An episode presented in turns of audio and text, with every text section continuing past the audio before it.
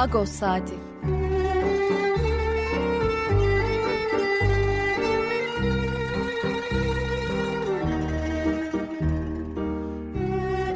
Haftalık Agos gazetesinin penceresinden Türkiye ve Dünya gündemi. Agos'un mutfağından haberler, söyleşiler, olaylar.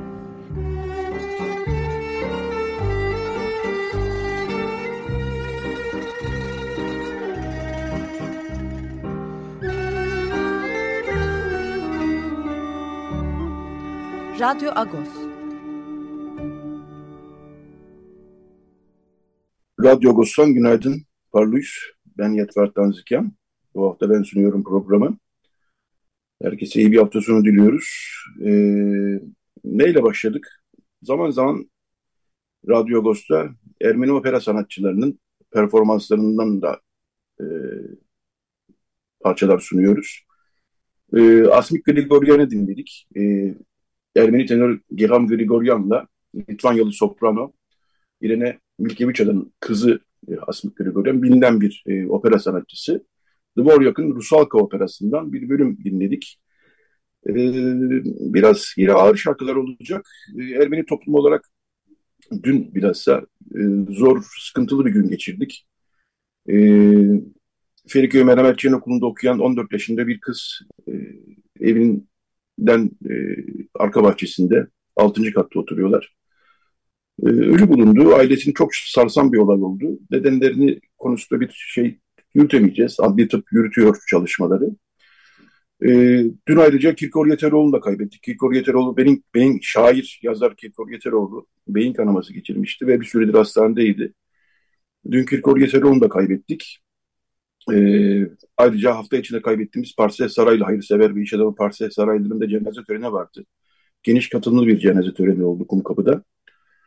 E, gündemimiz böyle şekillendi işin gerçeği. E, günaydın Pakrat abi, parlıyız. Günaydın parlıyız Şefkat. E, evet, dediğim gibi e, biraz... Çocuğun haberini ben de e, dün duydum e, ama e, Kirkor Yeteroğlu için daha çok e, bir şeyler söylemek gerekirse İlkor Yeteroğlu hem tüm Remak camiasının tanınan ve sevilen bir e, simasıydı.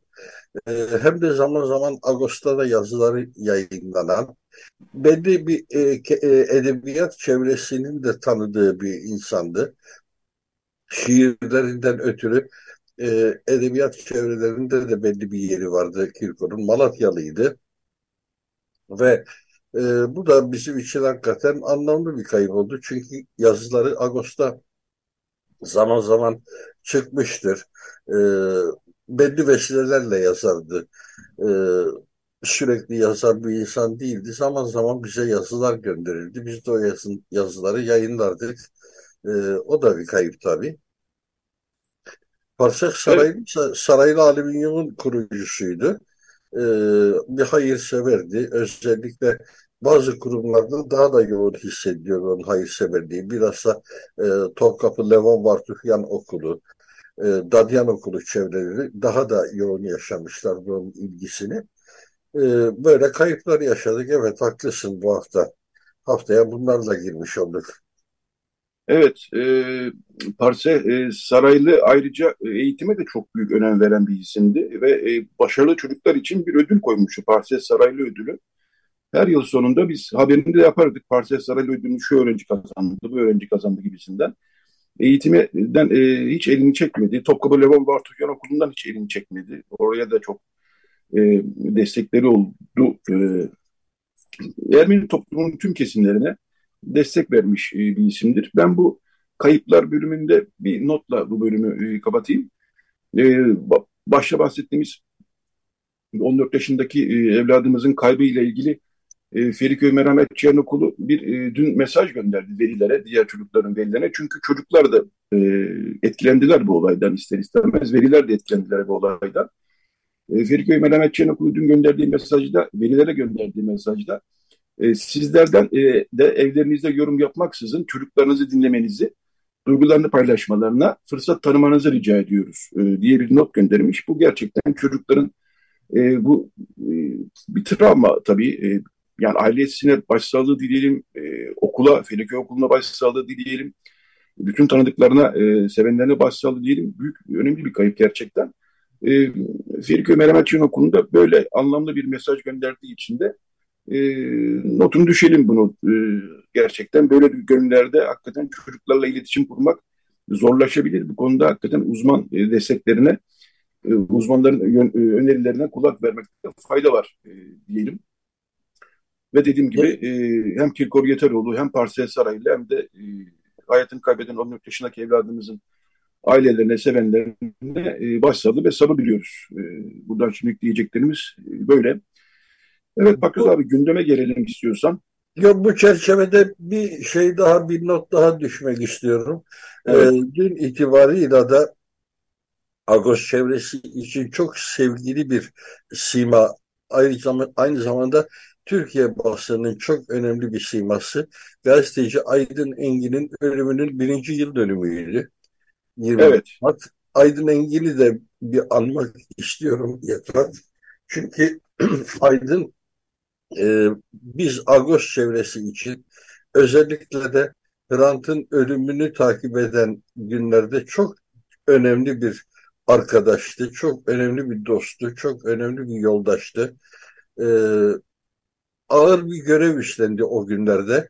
E, adeta gazeteye kamp kurdu. Hatırlıyorum ben o günleri. Sabahın erkeninden gazeteye geliyordu.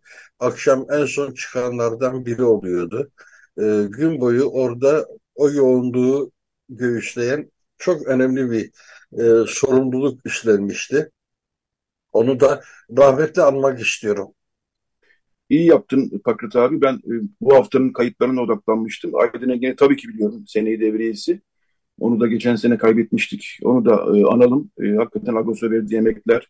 Ayrıca basın özgürlüğü e, için verdiği emekler, demokrasi mücadelesine, Türkiye'deki demokrasi mücadelesi için verdiği emekler de elbette unutulmaz. E, onun da e, ailesine ve sevenlerine sabır dileyelim. E, bu hafta ne var e, programda? E, seninle sohbetimizden sonra Serdar Korucu e, ikinci bölümde konuğumuz olacak. Serdar Korucu Ermenistan'daydı. Bir büyük televizyon kanalı, haber kanalı adına gitti ama Serdar Korucu aynı zamanda Agos'a da yazılar yazan. E, kitapları e, azınlık toplumlarının tarihi üzerine, yakın tarihi üzerine kitapları da olan gazeteci bir dostumuz. Ondan e, biraz izlenim alacağız. E, çünkü bugün e, Ermenistan-Türkiye maçı var e, Avrupa Futbol Şampiyonası elemeleri e, için e, aynı gruba düştü Türkiye ve Ermenistan. E, ilk maçlar oynanmaya başlandı bu hafta. E, Ermenistan ve Türkiye'de bu akşam saat 8'de Ermenistan'da karşı karşıya gelecek. E, Serdar Kılıncı hafta boyunca orada e, takip etti gelişmeleri. Sadece maç için değil tabii çatışma sonrası e, dönemde Ermenistan'da atmosfer nasıl onu da gözledi. Kendi çalıştığı kanal haberlerini yaptı. Bize de birazdan izlenimlerini aktaracak. E, son bölümde Ranting Vakfı'nın e, bir atölyesi var. Kapsayıcı dil atölyesi. E, iki yıldır aşağı yukarı sürüyor. E, bu proje çerçevesinde ortaokul ve liselerde çalışmalar yürütüyorlar. Öğrencilerle ve e, öğretmenlerle bir araya geliyorlar ve nefret söylemi konusunda e, çalışmalar yürütüyor. nefret söylemi önlenmesi konusunda elbette çalışmalar yürütüyorlar.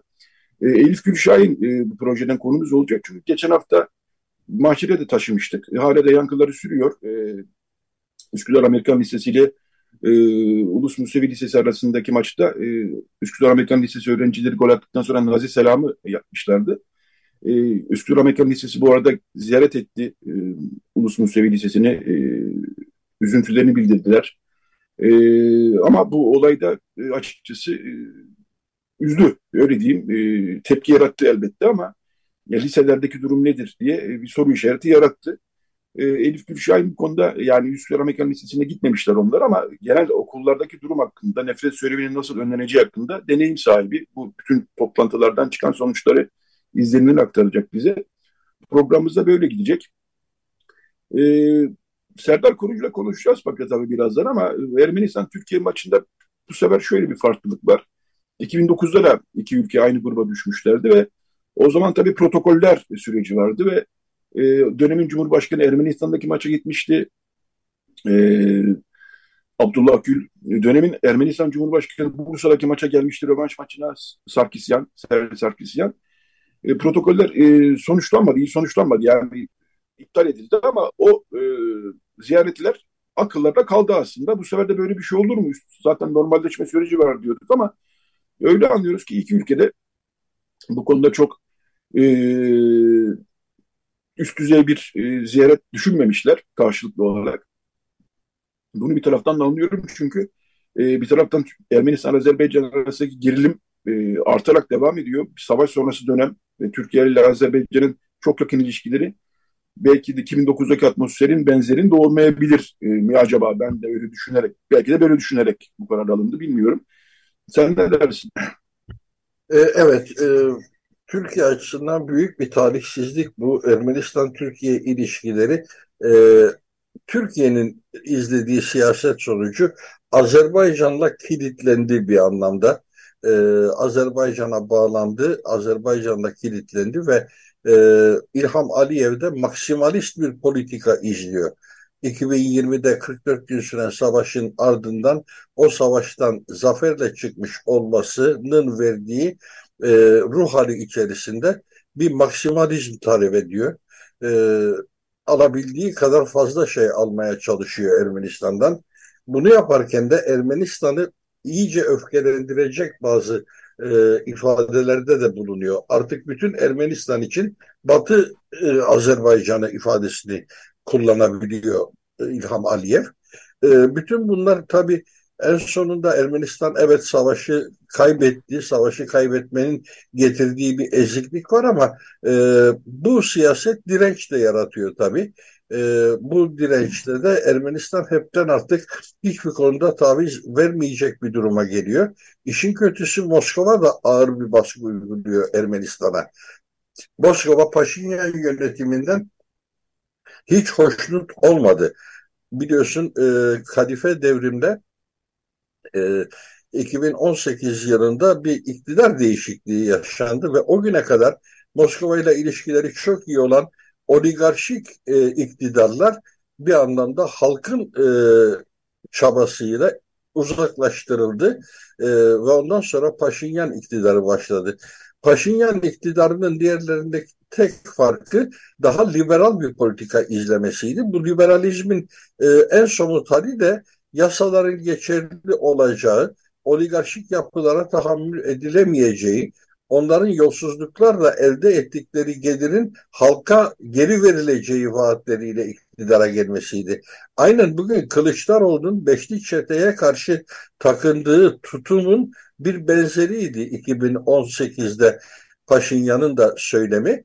Ee, ne var ki bu e, o oligarkların uzantıları da Moskova'da olan, oradan küreselleşebilen oligarkların e, düzeninin bozulması Moskova'da da Putin yönetiminde de kendisi de oligarşik yapılarla fevkalade iyi ilişkiler geliştirebilen e, Putin'le de e, Ermenistan'ın arasının açılmasına yol açtı.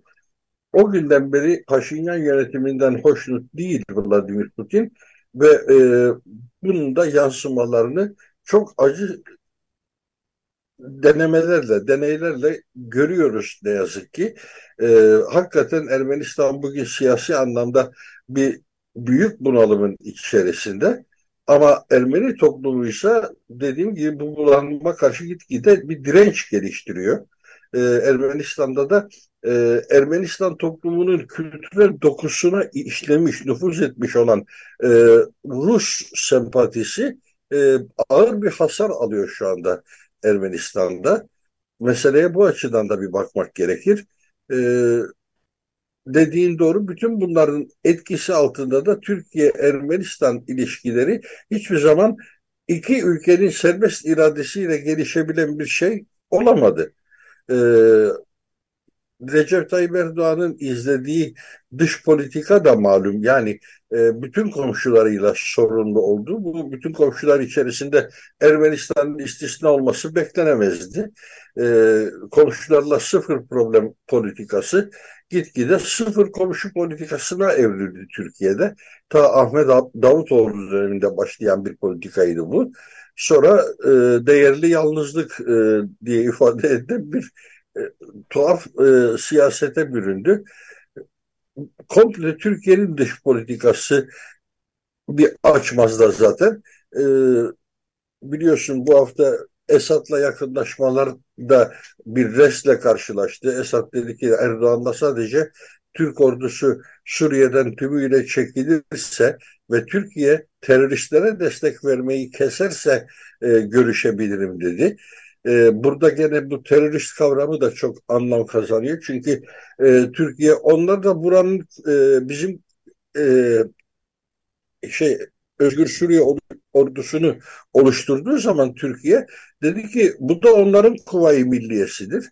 Ama o Kuvayi Milliye aynı zamanda Esad rejimi tarafından teröristler olarak tanımlanıyor, terör örgütü olarak tanımlanıyor. Bunu hak edecek de bir sürü şey var.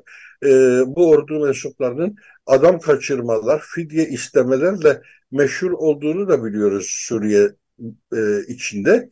Dolayısıyla böyle çok yönlü e, küresel bir politik açmaz var.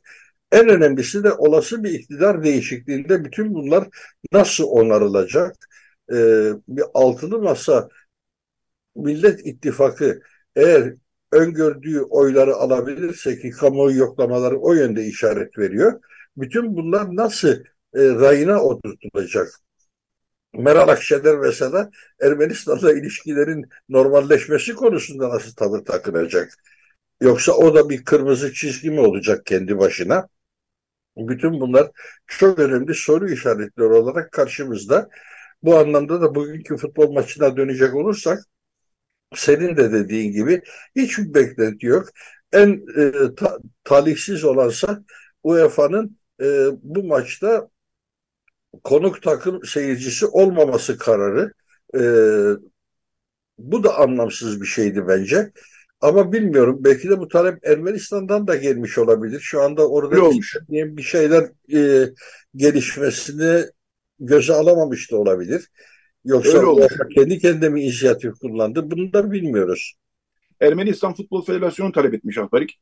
Ee, onlar da sanıyorum e, yani şu dönemde herhalde bu böyle bir e, şeyi e, olası bir gerginliği belki de göze almak istemediler. E, son 3-4 dakikamız e, orada da e, dün bir buradan da duyurmuş olalım e, Garo Paylan'la e, Agos'un Instagram sayfasında Agos Haftalık sayfamızın ismi e, bir canlı yayın yaptık ve e, Garo hem Emek Özgürlük İttifakı'nın oy pusulası nasıl olacak? Çünkü orada bir hakikaten seçmenin anlamadığı birçok konu vardı. Onlara açıklığa kavuşturdu Garo Paylan. E, Garo Paylan'a şunu da sordum. E, iki dönem kuralı var sizin e, partinizde ve sen önümüzdeki dönemde milletvekili olmaman söz konusu e, dedi.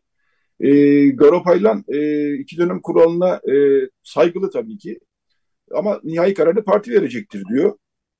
E, yani bir ihtimal e, Garo Paylan tekrar aday olabilir. Onu anladım. Yani böyle bir şey söylemedi. Tekrar aday olabilir demedi. Ama e, parti içinden ve parti dışından talep var dedi. Ama e, iki dönem kuralı tabii parti tarafından getirilmiş bir kural. Sadece ben değil birçok kişiyi kapsıyor. E, yani tanımış bilinmiş bazı e, isimler de aday olamayacaklar bu kural çerçevesinde diyor. E, burada nasıl bir yol izleyecek HDP?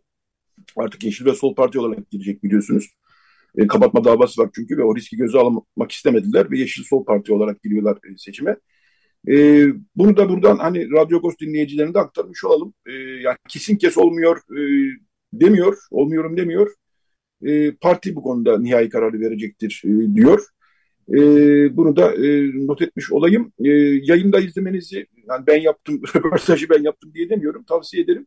Agos'un internet sayfasında çünkü duruyor zaten o canlı yayınlarımız daha sonra da izlenebiliyor. E, hakikaten hem e, oy verme işlemlerine e, ittifak içindeki e, vekil e, amblem logo e, tartışmaları ile ilgili e, gayet açık e, detaylar verdi. E, artık bu konuda sanıyorum çok bir kafa karışıklığı kalmasa gerek ama çıkardığım şey şu, evet e, ittifak olarak seçime giriyorlar ama aslında çok da ittifak gibi değil, parlamento seçimi için açısından söylüyorum. Çok da biraz ittifak gibi değil, aslında bütün partiler kendi e, güçlerini denemek istiyorlar buna e, imkan veren bir e, sistemde giriyorlar e, seçime. E, varsa senin bu konuda birkaç cümle akbarik. Son 2-3 dakikamız. Ben şunu söyleyeyim. E, Garupaylan e, Halkların Demokratik Partisi daha kurulmadan Halkların Demokratik Kongresi aşamasında bir görev bilinciyle bu yapı içerisinde yer aldı ve e, parti kuralları neyi e, öneriyorsa, neyi öngörüyorsa ona uygun da görev aldı parti içerisinde. Hani milletvekilliğine kendisi aday olmadı. Parti onu milletvekili listesine almak istedi. Peki dedi. Ee, daha kuruluşunda parti meclisi e, parti yeni kurulduğunda parti meclisinde e, görev aldı. Yani e, siyasi bir partinin oluşumunda bir asker gibi çalıştı. O disiplinle çalıştı ve çok başarılı da bir e, milletvekilliği dönemi geçirdi. İki dönem e, çok başarılı bir vekillik performansı gösterdi. E, sadece Ermeni kimliğiyle değil, partili kimliğiyle e, bütün meselelerde aktif oldu. Emekçi haklarını savunma konusunda mecliste çok yüksek bir performans gösterdi. E, her anlamda e, çok değerli bir katkı sundu. Şimdi parti üçüncü bir dönem daha Garo'dan yararlanmak isteyebilir. Bu bir ihtimal ee, ama bir yandan hepimiz biliyoruz HDP'de iki dönem kuralının geçerli olduğunu. Dolayısıyla e, her ne olursa olsun e, Garo gene katkı vermeyi sürdürecektir. Onu çok iyi biliyoruz. Evet, e, bu haftada e, sohbetimizin sonuna geldik. E, girişte ben e, e, girişteki e, opera parçasını operadan yani Rusalk operasından e, seslendirilen ismin söyledim Asmik Grigoryan ama galiba e, hangi eser olduğunu söylemedim. Dvorak'ın Rusalk operasındandı. Onun Moon Song e, olarak bilinen bölümündendi. E, Dvorak Çek bir besteci. Benim de sevdiğim bir ezgiydi. E, onu bu bölümü kapatırken e, not düşeyim dedim. E, çok teşekkürler Pakrat abi. Bu bölümü kapatırken şarkı çalmıyoruz. Sohbetimiz yoğundu. Şimdi bir, e, sana bir hafta sonu diliyorum. Teşekkür ederim Yatrak. Ben de sana iyi hafta sonu diliyorum. Teşekkürler. E, dediğim gibi bu bölümü e, genelde bu bölümü de bitirirken de şarkı çalarız ama şimdi bir reklam aramız olacak. Daha sonra Serdar Korucu konuğumuz olacak. E, Serdar Korucu'yla e, Ermenistan'daydı. E, oradaki izlenimlerini aktarmasını isteyeceğiz. Evet şimdi bir reklam arası daha sonra Radyo Agos devam edecek. Radyo Agos. Radyo Agos devam ediyor. Ne dinledik? Nikoteini. Nikoteini sık sık çalıyoruz biz e, Radyo Agos'ta. Seviyoruz Nikoteini'yi. Bir ikili Nikoteini aslında. E, Nikos Papayorgu e, tam burada. Asinet e, Fotini Kokala kanunda e, böyle şarkılar icra ediyorlar. E, YouTube'a koyuyorlar. Sağ olsunlar bize de izin verdiler. Biz de sık sık çalıyoruz. Nihavent Peşrev e, Nikoteini'den. Evet şimdi bu bölümde gazeteci yazar Serdar Korucu konuğumuz. E, Serdar Korucu e, bir hafta kadar aşağı Ermenistan'daydı. E, bir haber kanalı için Türkiye'den. E, orada hem Ermenistan-Türkiye maçı öncesindeki atmosferi e, biraz takip etti hem de 2020 e, Ermenistan-Azerbaycan Savaşı, e, Karabağ Savaşı diyelim daha doğrusu. Karabağ Savaşı sonrasındaki atmosferi, Ermenistan'daki atmosferi e, takip etti. E, sadece Yerevan'da değil, başka birçok kente de gitti e, Serdar Kurucu. Günaydın Serdar. Günaydın. Çok teşekkürler abi. Ee, şöyle bak bu akşam maç biraz e, biraz evvel biz e, Pakrad abiyle Pakrad Sükkan'la konuştuk gerçi ama e, çok e, 2009'daki hava yok. Onu zaten işte bir süredir görüyoruz. Yok. 2009'da evet. e, protokoller süreci vardı. E, sonra protokoller iptal edildi ülke tarafından ama o zaman tam ortasındaydık protokoller sürecinin. E, o zaman da Ermenistan ve Türkiye aynı gruba e, denk düşmüşlerdi. Avrupa Futbol Şampiyonası eleme grubu bu. Hırvatistan e, ve başka ülkeler de var. Beş ülke e, aşağı yukarı. İşte buradan e, gruptan birinci olan çıkacak takım e, Avrupa Futbol Şampiyonası'na gidecek. İkinciler için başka bir düzenleme var. E, o zamanlar e, dönemin Cumhurbaşkanı Abdullah Gül Ermenistan'daki maça gitmişti. E, dönemin Ermenistan Cumhurbaşkanı Serç Sarkisyan Bursa'daki maça gelmişti. Dolayısıyla e, daha bir yakın e, laşma ortamından bahsedebiliyorduk. Şimdi normalleşme süreci var aslında Türkiye Ermenistan arasında bir taraftan. Özel temsilciler var. E, iki ülkeye özel temsilci atadı. Epeydir görüşmeler ama o görüşmeler sürüyor. Sınırın açılması gündemde. E, Kahramanmaraş depreminden sonra Ermenistan e, yardım gönderdi. Arama kurtarma ekibi gönderdi. E, yardım ekibin yardımların gelmesi için sınırı kapısı açıldı. Ekipler oradan geçtiler. arama kurtarma ekibi dönerken Oradan döndü.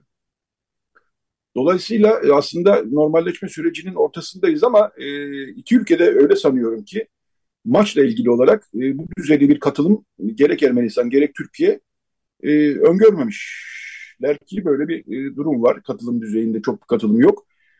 Serhat sana sözü bırakacağım tabii. E, senin bu konudaki e, izlenimlerin, gördüklerin, duydukların neler?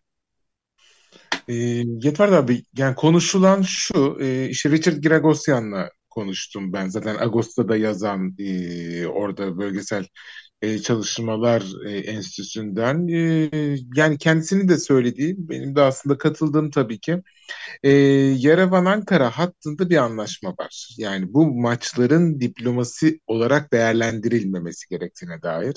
Mesela depremi değerlendirdi iki taraf. Yani sadece Ermenistan'ın yardım göndermesi değil bu arada Türkiye'nin sınırı açması da önemli. Çünkü Biliyorsunuz işte 99 depreminde de Ermenistan yardım göndermek istemişti. Dönemin yönetimi izin vermemişti. Yani bir de yardım göndermek kadar yardımı kabul etmek de aslında siyasi bir karar haline geliyor e, mesela burada Türkiye'nin kabul ettiğini, bir yandan Dışişleri Bakanı düzeyinde ziyaret gerçekleştiğini gördük. Yani depremi bir diplomasi olarak e, haline getirerek hem insani yardımı kabul etmek hem de arkasından diplomatik teması gerçekleştirmek önemliydi. E, ama öte yandan futbol maçı konusunda iki taraf arasında Gregosyan anlaşma olduğunu ve bu anlaşma çerçevesinde e, üst düzey bir ziyaretin yapılmayacağını söylüyordu zaten.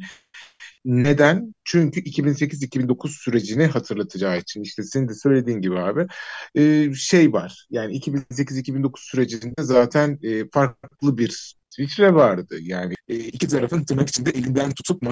Bu kez farklı ilerliyor temsilciler var. Belki bu daha sağlıklı olabilir mi? Olabilir.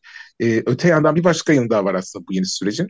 Şimdi eski süreçte e, Azerbaycan e, hiç ifade edilmemişti ve hiç konuşulmuyordu. Evet bu sefer de biz Türkiye-Ermenistan normalleşmesi konuşuyoruz ama herkes 2020 savaşından sonra artık Ankara ile ilişkilerin Baküsüz olmayacağını, Bakü'nün önceliklerini, Bakü'nün e, kırmızı çizgilerini Ankara'nın artık asla ve kat'a kendi çizgileri kabul edip geçmeyeceğini biliyor.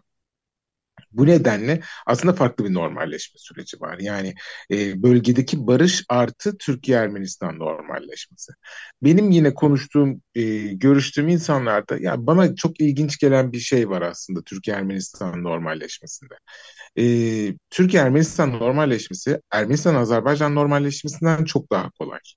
E, yani halbuki yani tarihi olarak çok daha derin bir sorun var. Yani bir soykırım tartışması var e, ve çok derin bir konu e, soykırım konusu e, ve yani bunun üzerinden aslında normalleşmenin e, çok daha ağır, çok daha zor olması öngörülebilir bir savaştansa. Çünkü soykırım sonrası yüzleşmeler hep çok zordur, çok ağırdır çok travmatiktir. Ee, öte yandan hani tabii ki diğeri de tabii ki 30 yıldır devam eden hani savaş ve sonrasında o gergin hava hep sürdü. Ama savaş sonrası normalleşme aslında daha nispeten daha kolaydır. Ee, soykırımın yaralarını sarmak daha zordur da o, o, o yüzleşme daha problemlidir dünya literatüründe de. Ama e, halklar arasında en azından benim gördüğüm yani e, Türkiye-Ermenistan normalleşmesi söz konusu olduğunda e, daha ılımlı, daha rahat, daha iki tarafın konuştuğu, görüştüğü e, bir ortam var. Yani mesela Azerbaycan-Ermenistan normalleşmesi için aynı şeyi söylemek hala mümkün değil. Elbette ki savaş devam ediyor. Elbette ki barış anlaşması daha imzalanmış değil. Elbette ki bir sorun var ama bence sorun öncelikle iki toplum arasındaki e, gerginlik birbirine karşı olan o düşmanlık bence daha zehirli. Yani gerçekten hani o damarda ze- e, dolaşan zehir dediği vardı ya Hrant Dink'in aslında şu anda e, bu çok güçlü görülen bir şey ne yazık ki. E, herkesin kafasındaki tabular çok güçlü, çok sert, e, birbirini şeytanlaştıran bakış açıları var. Bence en tehlikelisi hala Ermenistan-Azerbaycan arasındaki e, gerginlik, tansiyon diye düşünüyorum. En azından aldığım izlenim de oydu. Çünkü mesela e, evet ortam çok gergin. Çünkü ben mesela e, akreditasyonu aslında Eylül ayında istemiştim. Yani bu arada onu da altını çizmek isterim. Ben normalde futbol diploması için gitmedim e, normalleşme için de gitmedim. Aslında Eylül'deki çatışmalar için ben gitmek istiyordum. Akreditasyon anca çıktı. Haftalar sürdü. Haklılar da tabii Dışişleri Bakanlığı için de çok zordu Ermeni Dışişleri Bakanlığı için de. Sağ olsunlar akreditasyonu verdiler. E, uzun zaman geçse de. E, ve çok yardımcı oldular her yere gitmem, pek çok yere gitmemde. E, izin verdiler. Ee, ama yani e, sonuçta baktığınızda ya halkın nabzına baktığınızda tabii ki savaş sonrası Ermenistan normalleşiyor gibi görünse de kafelere baktığınızda, meydanlara, sokaklara baktığınızda e, çok ağır bir travma yaşıyor hala bence. Yani sadece sokaklara bakarak normalleştiğini söylemek e, yanlış olur. Çünkü herkesin bir yakını ya da yani akrabası e, bu savaşta e, katıldı ya da hayatını kaybetti bazıları ve çok ağır bir travma yaşıyor bence. Evet, e, bunu söylemen iyi oldu. Sen maççı e, öncesi atmosferi izlemek için değil aslında bahsettiğin gibi Eylül ayında başvurmuşsun ve e, çatışma sonrası ve çatışma sürecini izlemek için ama e, akreditasyon uzun sürebiliyor. E, sen e, Türkiye'deki bir haber kanalı e, adına e, gittin oraya. E, dolayısıyla e, burada da sanıyorum Ermenistan makamları biraz titiz davranmışlar ve bir süre sürmüş sana akreditasyon vermeleri. E, şunu soracağım. Şimdi dediğimiz gibi maçla ilgili çok bir heyecan, bir atmosfer, bir öyle iyi ya da kötü bir şey yok. Neredeyse ilgisizler galiba. Onu söyleyebilir miyiz?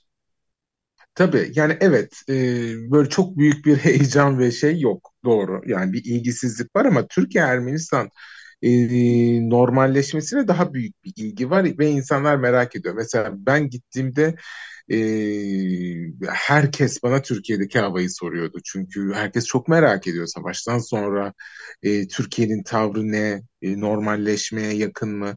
Yani bir de şu var aslında benim Eylül ayındaki başvurumu sık sık vurgulamamın nedeni de şu e, bir yandan. E, bence Türkiye'deki gazetecilerin, sivil toplum kuruluşlarının da bir öz eleştiri vermesi gerekiyor. Çünkü normalde çatışma döneminde çok fazla elini taşın altına koymadı pek çok yer.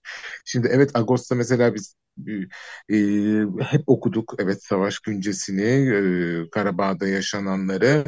E, ama yani ana akım medyada biz çok fazla gerçekten Ermenistan'dan ses duyamadık ya da mesela e, normalleşme sürecinde de çok öne çıkan pek çok e, yazan, çizen, akademisyen, gazeteci e, için de aslında biraz sessizlik e, vardı ve bu sessizlik ne yazık ki kırıcı bir sessizlikti bence. Yani o nedenle aslında normalde bu, bu süreç aslında konuşmaya biz savaş dönemlerinde de çok ihtiyacımız var.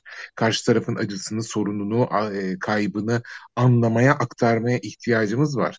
Ve yani bu dönemlerdeki sessizlik çok e, akılcıl değildi bence. Çok mantıklı değildi, çok vicdani değildi e, gidilmesi, konuşulması, görüşülmesi gerekiyordu. Daha fazla belki yapılması gerekiyordu ama ne yazık ki böyle savaş dönemlerinde, e, yıkıcı savaş dönemlerinde böyle bir sessizlik oluyor. Yani bunu çözüm süreci dönemlerinde de görüyoruz. Yani Kürt sorununda da işte e, çözüm süreci başladığında herkes o konuya yoğunlaşıyor. Çatışmalar başladığında böyle birden bir kırmızı perde çekiliveriyor ve bazen sessizlik geliyor. Ne yazık ki bence Ermenistan ve Azerbaycan arasında işte Karabağ Savaşı döneminde de öncesinde sonrasında yani bu çatışmaların olduğu dönemde bir sessizlik vardı ne yazık ki ve evet üretim çok azdı yani bence. Hani e, ben o nedenle işte Eylül ayında mesela gitmek istediğimi sıklıkla vurguladım. Çünkü çatışma dönemini aktarmak gerekiyordu. Ha, bundan dolayı mesela şey var mı? Evet kırgınlık var mı? Var benim konuştuğum pek çok insanda. Ee, Türkiye'nin Ermenistan tarafını dinlemediğini, duymadığını, konuşmadığını, e, buna dair kırgınlıklar var. Yok değil yani çünkü normalleşme süreçlerinde işte biz sadece 2008-2009 değil o kadar uzun zaman 2010'ların ilk yarısında e, Türk-Ermenistan normalleşmesi hala böyle çok gündemler gündemdeyken protokoller askıya alınmasına rağmen e, gazeteciler, akademisyenler, sivil toplum kuruluşları açısından çok hareketli bir dönem yaşanıyordu. E, 2015'e kadar belki. E, e, o, o ilk özellikle ilk yarı e, 2010'ların e, aynı e, şeyi, aynı üretimi, aynı yaratımı savaş döneminde büyük bir sessizlik vardı. Yani bu sadece Twitter'da bile yoktu yani. Hani ille de böyle e, bölgeden analizler, röportajlar değil. Yani sonuçta e, insanlar en azından e, üzerine yazabilirlerdi. Yani yazılmadı. Mesela bu yanlıştı. Buna dair kırgınlık var mı? Evet buna dair kırgınlık var Ermenistan. Yani buna rağmen e, Ermenistan-Türkiye normalleşmesine dair evet bir heyecan var. E, bir merak var. Nasıl olacağına dair bir heyecan var. Bir problem yani artık bizim üçlü bir normalleşmeye gitmemiz gerektiği. Çünkü e, savaş sonrasında özellikle artık taraflar çok keskin bir şekilde belirlendi. Yani Türkiye çok net tavrını koydu. Protokoller sürecinde de zaten sona doğru belli olmuştu o, bu işin rengi ama şu anda özellikle savaşın ardından herkes şeyi biliyor yani. Ortada bir Türkiye-Ermenistan normalleşmesi var ama bir de Azerbaycan'ın e, kırmızı çizgileri var ve bunlar da konuşuluyor, konuşulacak. Yani ön koşulsuz gibi görünse de yine de e, ortada bir e, kırmızı çizgi bulunuyor. Evet, kırmızı çizgi derken Ermenistan'da bunu Azerbaycan'ın saldırgan, saldırgan tutumu olarak e, evet. açıklıyor ve hakikaten evet. e, ikinci Karabağ Savaşı'ndan sonra o gerilim bir türlü bitmedi. E, başka talepler de var Azerbaycan tarafından. İşte bir Zengezur koridoru açılsın istiyorlar. Nahçıvan'la Azerbaycan'ı birbirine bağlayan ama Ermenistan topraklarından geçecek bir koridor bu. Ermenistan da bunu kabul etmiyor. Yani benim kontrolümün dışında bir koridor zaten savaş bitiren anlaşmada da yoktu. Dolayısıyla bu söz konusu olamaz diyor ve bu gerginlik, bu gerginliğin doğurduğu e, çatışmalar, saldırılar sürüyor. E, şunu sorayım ben sana, sen sadece başkent Yerevan'da değildin. Seninle konuştuğumuzda e, Yerevan'la Gümrü arasında da bir atmosfer farkından bahsetmiştin. E, Gümrü daha yakın sınıra tabii. Şunu sorayım daha doğrusu. E, bir, e, şimdi biz Türkiye'den konuşurken sınır açılmasına geleyim. iyi bir şeyden konuşalım. Yani iyi derken sınırın açılması Hrant Dink'in de başta olmak üzere, buradaki Ermenilerin de başta olmak üzere pek çok kesimin talebi e, kara sınırının açılması. E, Kars mesela bu konuda daha da istekli. Yani sınır bölgesinde, Türkiye'nin sınır bölgesindeki iş adamları, tüccarlar, halk daha da istekler. Sınır açılsın diyorlar. Sınırın hemen öte tarafında yani Gümrü hayli yakın sınıra. Yerevan da öyle gerçi ama Gümrü daha yakın. E, orada bir sınırın açılması ile ilgili bir şeyin e, izlenimin ne oldu? Bir de geçen gün bahsettiğin hani Yerevan Gümrü arasındaki atmosfer farkı neydi? Onları da e, aktarabilirsen sevinirim. E, yani benim gördüğüm e, izlenim şuydu. Yani başkent olduğu için tabii Yerevan ve e, büyük bir şehir tabii e, zaten. Yani orada daha e, daha olumlu, daha ılımlı, daha e, farklı bir hava var. Bunda bence şunun da farkı var. Yani benim en azından gördüğüm izlenimde e, Suriyeli Ermeniler ve Lübnanlı Ermeniler var e, başkentte. E, bu e, şunu değiştiriyor bence şehrin havasında. Türkiye'yi daha iyi bilen, daha yakından tanıyan e, bir kesim. Türkçe bilen, e, Türkiye'deki kültüre daha yakın ve yani normalleşme sürecinde bence e, önemli bir e, basamak aslında. Yani Suriyeli ve Lübnanlı Ermeniler orada olmaları e, çok daha hani şeyler e, meraklılar sürece dair çok daha açıklar. Ermenistanlı Ermeniler de tabii öyle ama mesela şimdi Gümrü için yani bir sınır şehri.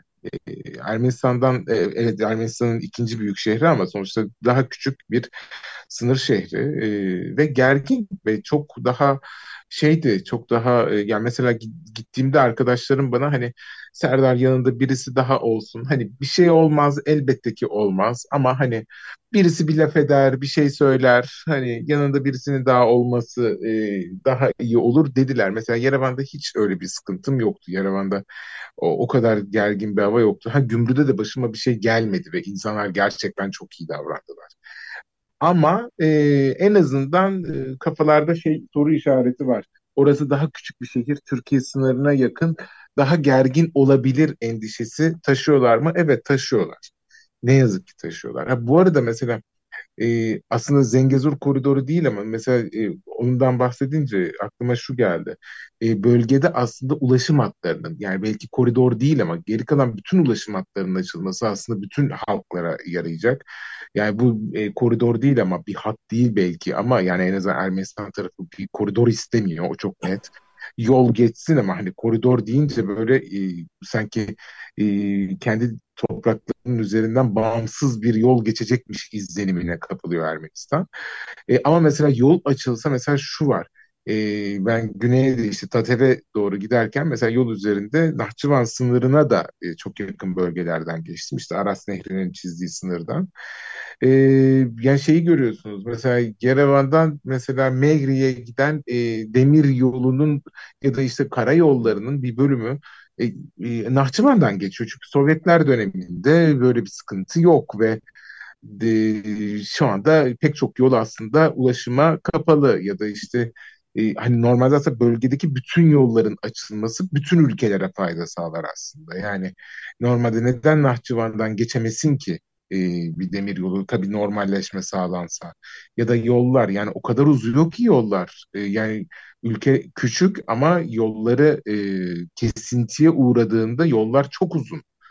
Yani 250 kilometrelik bir yol zaten 5-6 saat sürüyor. Yani ülkenin kuzeyinden güneyine gitmek yaklaşık e, 10 saat sürüyor. Halbuki trenle bu saat yani 2 saat filandı yanlış hatırlamıyorsam. E, çok kolaylaştırabilecek hatlar var hayatı ve ticareti elbette. Ama bunun için normalleşmenin olması gerekiyor. Yani insanlar çok tedirgin. İşte ben Datev'e gittiğimde e, Sünik bölgesi olarak geçiyor. Ermenistan'da güney bölgesi. E, sonuçta gergin çünkü Eylül ayındaki çatışmalardan etkilendi ve bazı kişiler bölgede yaşayan bazı kişiler güvenlik kaygısıyla kuzeye göç etmişti. Sonra geri döndüler. E, yani bölgede sadece Karabağ e, olarak düşünmemek lazım çatışmanın, savaşın etkilediği coğrafyayı.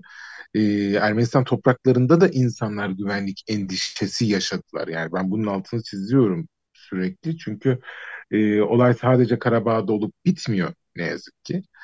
E, böyle bir durum var. Hani bundan dolayı evet gerginlik var mı? Var. E, yani tabii ki akıllarda sürekli şey soru işareti kalıyor. Yani e, acaba toprak talepleri nereye kadar gidecek? E, Ermenistan-İran sınırı kapanacak mı? Bunlar soru işareti olarak kalıyor zaten. O nedenle Tahran sürekli zaten e, Tahran Bakü rekabeti nedeniyle de onun da üzerinden bir yandan e, kuzeydeki sınırımız daha iyidir diyerek hani sürekli Ermenistan'la olan e, sınırın değişmezliğinin altını çiziyor. Ha, öte yandan böyle bir niyet var mı? Nedir ne değildir? Yani zamanla görüşeceğiz ama e, en azından iki gün önce Paşinyan'ın e, yaptığı Twitter'dan açıklama barış anlaşmasının artık yakın olduğu ve bir daha tansiyonun yükselmeyeceğine dairdi. E, bunun gerçekleşmesini umalım. Çünkü bölgede gerçekten en büyük ihtiyaç e, çatışmaların durması. İşte ben e, döndükten iki gün sonra yine benim e, yolumun üzerinde geçtiğim e, bir sınır bölgesinde, Nahçıvan'a yakın sınır bölgesinde Ermeni basından okuduğum yine bir Ermeni genç askerin e, hayatını kaybettiği üzerineydi. Yani evet. bu nedenle bu çatışmaların durması gerekiyor. Yani çok kötü hissettim çocuğun 20 yaşındaki gencecik bir çocuğun fotoğrafını gördüğümde ve daha 2-3 gün önce ben bölgeden geçmişken aynı yerde e, hayatını kaybetmiş olması. Bu nedenle evet barışa ihtiyaç var mı? Evet ihtiyaç var. Ama tabii ki bunun e, işte Fakat abiyle sohbetinizde de olduğu gibi tabii ki iki tarafında e, gururunu incitmeyecek, iki tarafında e, uzlaşmaya, anlaşmaya varacağı ve e, iki tarafında artık içine sinecek bir anlaşmanın olması gerekiyor. Bu nasıl sağlanacak? Bu gerçekten çok zor. Peki, e, bu maçın bir vesile olmasını ummuştuk. E, biraz daha e, ilişkilerin ısınması için. Bakalım yaşayacağız, göreceğiz. E, yani kazasız belasız maç olsun ben aslında biraz da öyle düşünüyorum. E, peki çok teşekkürler Serdar Korucu. E, gazeteci Serdar Korucu, e, gazeteci yazar Serdar Korucu konuğumuz Ermenistan'a gitti geçen hafta. E, izlenimlerini aktardı bize. Çok teşekkürler Serdar. Kolay gelsin sana. Ben teşekkür ederim abi. Çok teşekkürler. İyi, iyi bir hafta sonu diliyorum. Evet bu bölümü de bir şarkıyla kapatalım. E, Nikoteini de ile başlamış bu bölümü. Yine Nikoteini de kapatabiliriz. E, onlardan e, bu sefer bir vokal var. E, Antigoni Buffetti e, vokalle katkıda bulunuyor.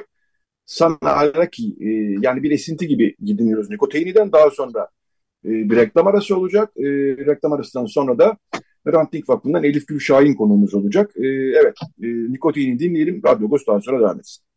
Radyo Agos. Radyo Agos devam ediyor. Artık son bölümdeyiz. Ne dinledik? E, ne Seferat Şarkılar Korusu. e, Türkiye'de yaşayan e, Yahudilerden kurulu bir e, koro bu. E, Eli Eli Tanrım e, şarkısını seslendirdiler. İzzet Bana yönetimindeki bir koro bu. E, pandemiden önce bir araya gelip performanslar sergiliyorlardı. Nes bu arada mucize demek. Sefarat biliyorsunuz e, İspanya'dan gelen Yahudiler e, e konuştuğu dil ve onlara da sefaratlar diyoruz. E, İzzet Bana'yı da e, aslında kulüp dizisinden belki hatırlayabiliriz. Çünkü İzzet Bana e, kulüp dizisindeki o e, Judeo-İspanyol e, konuşmaları için büyük yardımlarda bulunmuştu. E, seslendirenlerin içinde İzzet Bana da vardı zaten. E, böyle bir şarkı seçmemizin sebebi e, gündemle de biraz ilgili. E, geçen hafta e, 10 gün kadar oluyor aşağı yukarı. E, Üsküdar Amerikan Lisesi ile Ulus Musevi Lisesi arasındaki maçta, futbol maçında e, Üsküdar Amerikan Lisesi e, öğrencilerinin gol attıktan sonra naze selamı yapması hakikaten e, gündeminde yer buldu normal böyle de olması. Çünkü tepki de yarattı. E, böyle antisemit bir davranış. Liselerde olması üzüntü de yarattı, tepki de yarattı. E, daha sonra Üsküdar Amerikan Lisesi bir açıklama yaptı. Daha sonra Ulus Musevi Lisesi'ni ziyaret ettiler. E, üzüntülerini belirttiler. E, Türkiye Yahudi toplumu da bu konuyu yakından takip ettiğini söyledi. Şimdi biz bu bölümde bununla ilgili bir e, konumuz olacak. Şöyle, Hrant Dink Vakfı'nın kapsayıcı dil atölyesi e, projesi var. Bu kapsayıcı dil atölyesi projesinde ortaokullara ve liselere gidiyor diyor ve onlarla bilhassa nefret söylemi önlemek üzerine tabii ki e, sohbetler, çalışmalar, atölyeler gerçekleştiriliyor. E, projenin koordinatörü de Elif Gülşahin. Elif Gülşahin şimdi konuğumuz. E, günaydın Elif Gülşahin. Günaydın. E, şöyle başlayalım istersen. E, projeyi bir tanıtalım. Çünkü e, benim bildiğim kadarıyla iki yıl herhalde belki daha fazla e, okullara, ortaokul ve liselere gidiyorsunuz. E, orada atölyeler düzenliyorsunuz. Öğrencilerle bir araya geliyorsunuz. Hı hı. Öğretmenlerle bir araya geliyorsunuz. E, proje nedir? Nasıl başladı? Nasıl devam etti? E, nerelerdeyiz? İstiyorsanız öyle başlayalım. Tabii seve seve. E, kapsayıcı dil projesi aslında 2018'de başladı diyebilirim. E, yeni bir söylem ve diyaloğa doğru projesiyle başladı. E, belki bilenler bilir Hrant Dink Vakfı olarak biz 10 yılı aşkın bir süredir basında nefret söylemini izliyoruz, analiz ediyoruz ve bununla ilgili raporlar çıkarıyoruz. E, ve tabii ki buradaki temel amacımız da o nefret söylemi ve ayrımcı söylemle mücadele etmek. E, bir noktada 2018'e tekabül ediyor bu. Evet nefret söylemi yapmayalım. Peki bunun yerine ne söyleyebiliriz? Daha insan hakları odaklı yani o nefret söylemini nasıl dönüştürebiliriz? E, ile ilgili bir şeyler yapmak istedik ve bu projeyi yazdık. E, bu projede temel olarak nefret söylemi yerine kapsayıcı bir dil, insan hakları odaklı, çoğulcu, kimseyi incitmeyen bir dili nasıl oluşturabiliriz? E, bunun böyle stratejik adımlarını konuşuyoruz ve tabii öncesinde ayrımcılık ve nefret söylemiyle ilgili e, konuşuyoruz bu atölye boyunca. E, önce yetişkinlere yönelik bir atölye yazıldı. Hatta e, projenin ilk iki senesinde e, daha çok mültecilerin uğradığı ayrımcı söylem ve nefret söylemi odaklı e, bir atölye içeriği vardı. Sonra çok fazla talep aldık e, ve çok fazla bunu uygulamamız istendi ve biz de atölyenin içeriğini Türkiye'de en çok nefret söylemine maruz kalan e, kimlikleri de içine alacak şekilde genişlettik. E, Ermeniler, Yahudiler, Rumlar, Hristiyanlar, Yunanlar, e, ve cinsiyet kimlikleri ve cinsel yönelim kimliklerini de dahil ettik içine. E, bu şekilde yetişkinlere veriyorken bu kez okullardan bir talep aldık. E, gelip bizim çocuklarımıza da bu atölyeyi düzenler misiniz diye. Sonra o talebin üzerine de e, bir uzman ekiple çalışarak e, gençler, gençlere ve çocuklara ortaokul ve lise düzeyine yönelik e, bir atölye geliştirdik. Yaklaşık iki yıldır gençlerle sahada çalışıyoruz. Şimdiye kadar 7 ile 10 arası okulda temasımız oldu. Ee, yaklaşık binden fazla öğrenciye de ulaştık. Ee, çok güzel proje bu. Beni yani kişisel olarak mutlu ediyor. Ee, nasıl geçiyor atölyeler? Öyle söyleyeyim. Çünkü e, yani şundan dolayı bu konuyu seninle konuşuyoruz zaten. Üsküdar Amerikan Lisesi'nde böyle bir şey olması, böyle bir olay olması şaşırttı da bir taraftan. Yani bu kadar zamandan sonra böyle bir Nazi selamı E, acaba okullarda e, müfredat e, belli ki daha doğrusu acaba demeyelim de belli ki müfredatta böyle bir nefret söylemini e, engelleyecek veyahut da bunun nedenlerine, kökenlerini inerek tabii ki yani basit bir yasaklama türünden değil de anlatarak niye bunların karşıdaki insanları kırdığını, üzdüğünü ve tepki yarattığını anlatacak bir müfredat sanıyorum yok galiba değil mi? Yok. Ee, evet yani geçen Ağustos'ta yaptığımız röportajda da aslında ben hiç şaşırmadım yani ekiple beraber de şaşırmadık. Çok üzüldük e, böyle bir şeyin olmasına ama pek de şaşırmadık çünkü ya e, bunu tabii ki tüm gençlere genellemiyorum ama her gittiğimiz okulda her sınıfta e, benzer ayrımcı davranış ve davranış sergileyen ya da düşüncelerini dile getiren öğrenciler oluyor. E, hatta bazen böyle bizi bile şok eden, çok üzen e, davranışlarla da karşılaşıyoruz. Ya bunun birçok sebebi var. Müfredat bunlardan en önemlilerinden bir tanesi. Çünkü birçok farklı okula gidiyoruz ve aslında çok uzun zaman geçiriyoruz okulda. Çünkü gidip oradaki bütün ortaokul ve lise öğrencilerini bu e, atölyeyi düzenliyoruz. Bazen 10 gün üst üste aynı okula gittiğimiz oluyor. E, aslında oradaki müfredatı, derslerin işleyişini de birazcık e, görebiliyoruz o uzun bir vakit geçirdiğimiz için. E, birazcık ayrımcılıkla ilişkili kavramları müfredatına yedirmiş, bu konulara değinilmiş, öncesinde altyapısı olan çocuklarla bu kavramlarla ilk defa karşılaşan çocukların verdiği tepkiler çok farklı.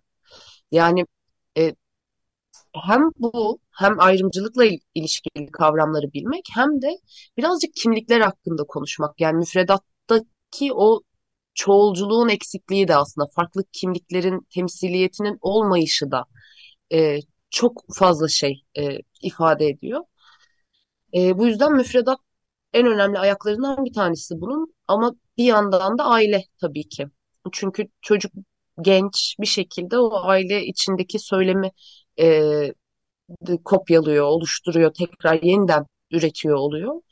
E, o yüzden velilerle de çalışıyoruz. Çünkü e, aile içinde de yani ideolojiden bağımsız olarak nefret söyleminin şöyle bir tarafı var. E, bazen çok otomatik bir biçimde tamamen kalıp yargı ve ön yargılara dayalı yani geçmişten günümüze getirdiğimiz bir atasözüyle e, aslında pek bizim için bir anlam ifade etmeyen ve öylesine söylediğimiz bir şey e, bir nefret söylemi teşkil edebiliyor ve bu yüzden ailelerin bilinçlenmesi de çok önemli. Farkında olmadan onu evde yeniden yeniden üretebiliyorlar çünkü. Elif Gülşen duyabiliyor musun bizi? Duyuyorum buradayım. Tamam. Dolayısıyla aslında e, şaşırmadık demen önemli. E, şu sonucu çıkartıyorum. E, okullarda yapılması gereken çok iş var galiba değil mi? Çok evet. Ya, maalesef öyle var. Yani müfredat bunlardan bir tanesi dedik. E, öğretmenlere de tabii burada iş düşüyor. Fakat bütün bu e, nesi e, yoğun bir gündemin bütün yükünü de herhalde öğretmenlere herhalde yükleyemeyiz gibi geliyor. Ama yine de öğretmenlere de iş düşüyor. Bu da açık. Öğretmenlerle e, de ayrıca siz atölye düzenliyorsunuz bildiğim kadarıyla. E, onlar Hı-hı. nasıl geçiyor? E, çok keyifli geçiyor. Bizim yetişkinler grubunda en çok çalışmayı benim yani kişisel olarak sevdiğim grup öğretmenler. E, ve çok da şeyi fark ediyor. Şu konuda çok haklısın Ahbarik. Yani e, öğretmenlerin zaten çok büyük bir iş yükü var. E, ve bunu tamamıyla dahil etmek o sistemin içine e, onlar için çok büyük bir sorumluluk. O yüzden daha sistemde bir değişikliğe, müfredatta bir değişikliğe gidilmesi gerekiyor. E, ama öğretmenlerle bu atölyeleri yaptıktan sonra o dildeki ufak değişimler aslında başlatıyor e, o şeyi değişimi. Çünkü yine farkında olmadan e, hep duyduğumuz ve alışık olduğumuz bir dil var. Yani ki, kitapları da inceliyoruz. E, belki şu an bizi dinleyenler de hatırlarlar eski sosyal bilimler tarih kitaplarında hep kimliklerin düşman olarak, düşman Fransızlar.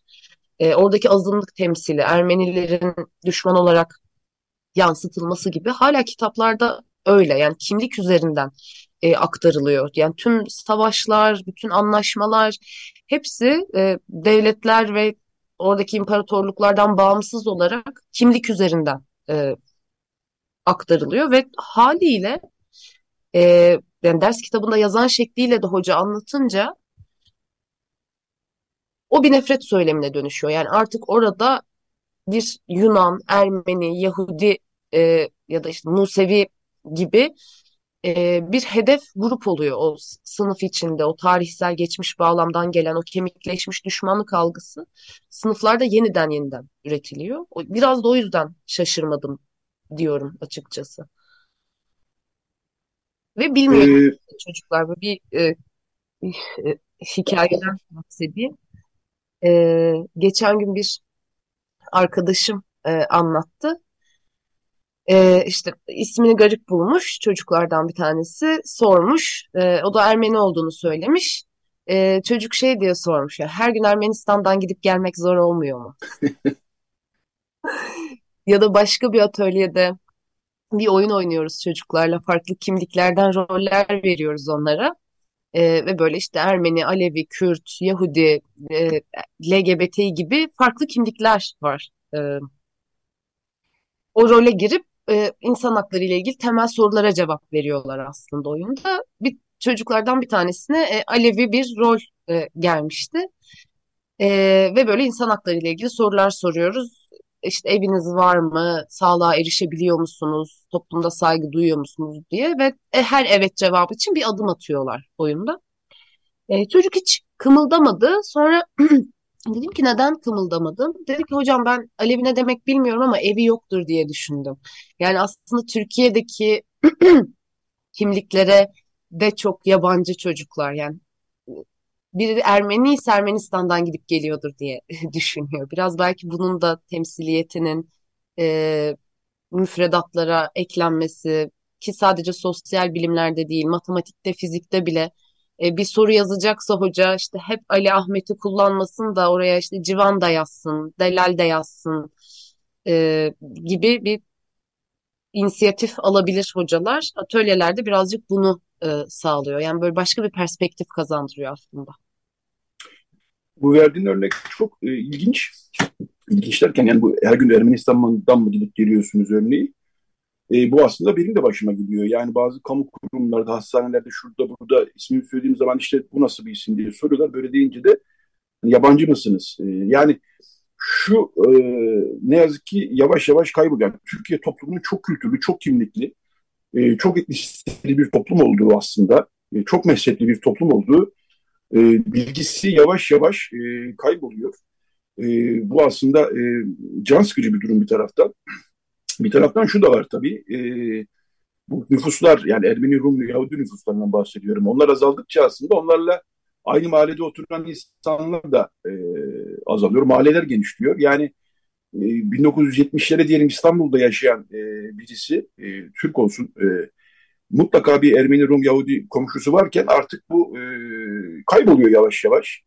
Yani 50-60 yaş üzeri belki İstanbullular daha iyi biliyorlar Türkiye'nin aslında Ermenilerden de bunlardan da Alevilerden de Yahudilerden de e, kurulu olduğunu e, daha iyi biliyorlar belki ama yeni kuşaklar bu yüz yüze teması da kaybettikçe bu bilgi de kayboluyor diye düşünüyorum. Ama burada tabii ki e, gerçekten müfredat önemli. E, bu bilginin aktarılması, düşmanlaştırmayan bilginin aktarılması, e, evet. e, bu manada ders kitapları da e, önemli. E, şimdi siz bu proje sürüyor tabii. E, Katılım Dil Atölyesi projesi. Siz gelen taleplere göre sanıyorum e, değil mi gidiyorsunuz okullara? Evet, evet. E, daha çok özel okullara gidiyorsunuz, vakıf okullara gidiyorsunuz öyle biliyorum. Evet. E, talepler sürüyor mu, geliyor mu, programınız dolu mu? Yani belki bizi dinleyen ve bu projeden haberi olmayan okullar da olabilir. E, başvurulsunlar mı? E, projemiz yani projeniz e, devam ediyor diye düşünüyorum. O konuda da bir şeyler söyler misin?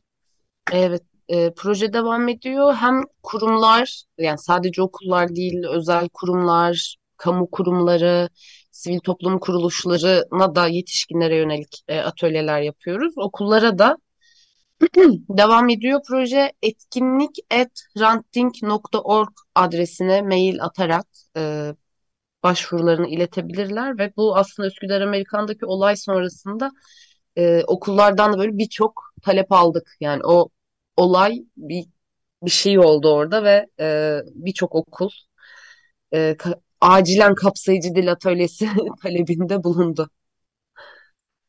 Evet, belki Üsküdar Amerikan da böyle bir talepte bulunur. Bakalım.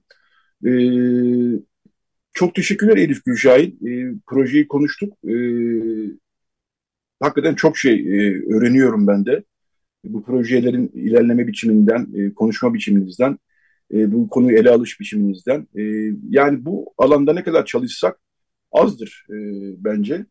Son bir iki cümle ama sanıyorum e, Ağustos'taki röportajın da gayet kapsamlı oradan.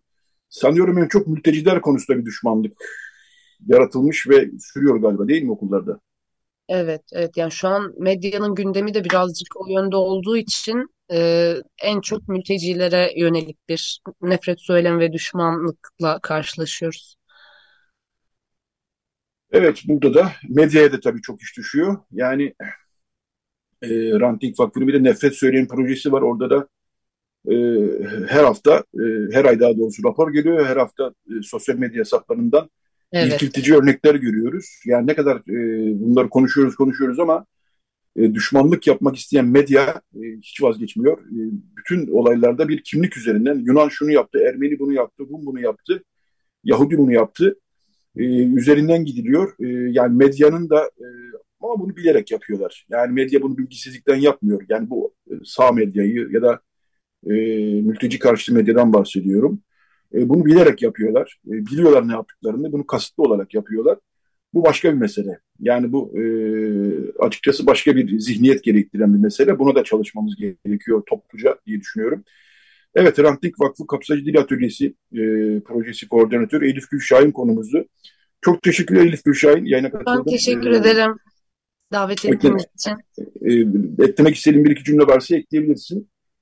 Teşekkür E, ederim. Yani sadece belki şunu söyleyebilirim. Ee, biraz bu olay gençlerin de etiketlenmesine sebep olabiliyor. Biraz böyle Twitter'dan gördükçe bu olayı tüm gençlere e, atfedebiliyorlar, genelleyebiliyorlar. İşte genç şu anki gençlik böyle, şu anki gençlik ırkçı gibi. E, ama hayır öyle değil. Yani bu bir, bir kişinin ya da bir grubun yaptığı bir eylem. Bunun bütün gençliğe e, genellememek lazım. Çünkü aslında gençler de çok ayrımcılığa uğrayan bir topluluk. Ee, şu anki durumda toplum katılımlarının pek önemsenmediği bir topluluk. İyice onlara e, uygulanan ayrımcılığı da arttırabilir. O yüzden gençlere değil de e, bir grup e, insanın yaptığı e, şeymiş gibi bakmak bence önemli. Belki en son bunu söyleyebilirim. peki. Çok teşekkürler Elif Gülşahin. Kolaylıklar diliyorum size çalışmalarınızda. İyi bir hafta sonu diliyorum. İyi hafta sonları. Evet, Radyo da sonuna geldik. Ee, kayıplarımızı programın başında konuşmuştuk. Üzücü kayıplarımızı tekrar kayıplarımızın yakınlarına e, e, başsağlığı ve sabır dileyelim. Evet, programı bir e, operadan bir parçayla açmıştık. Yine bir e, başka bir operadan. E, Evgeni Onegin, Evgeni Onegin operasından e, bir e, parçayla kapatalım. E, Tatiana e, rolünde bu operada Juliana Grigoryan var. Bu bir düet. Tchaikovsky'nin operası aslında. Bu operadan bir düet. Tatyana rolünde Juliana Grigoryan, Olga rolünde Anush Mardirosyan var. Tatyana Olga düeti olarak geçiyor. E, bu parçayla kapatalım programı. Recide Beren Baltaş yardımcı oldu. Radyo Gostan bu hafta bu kadar. Herkese iyi bir hafta sonu diliyoruz.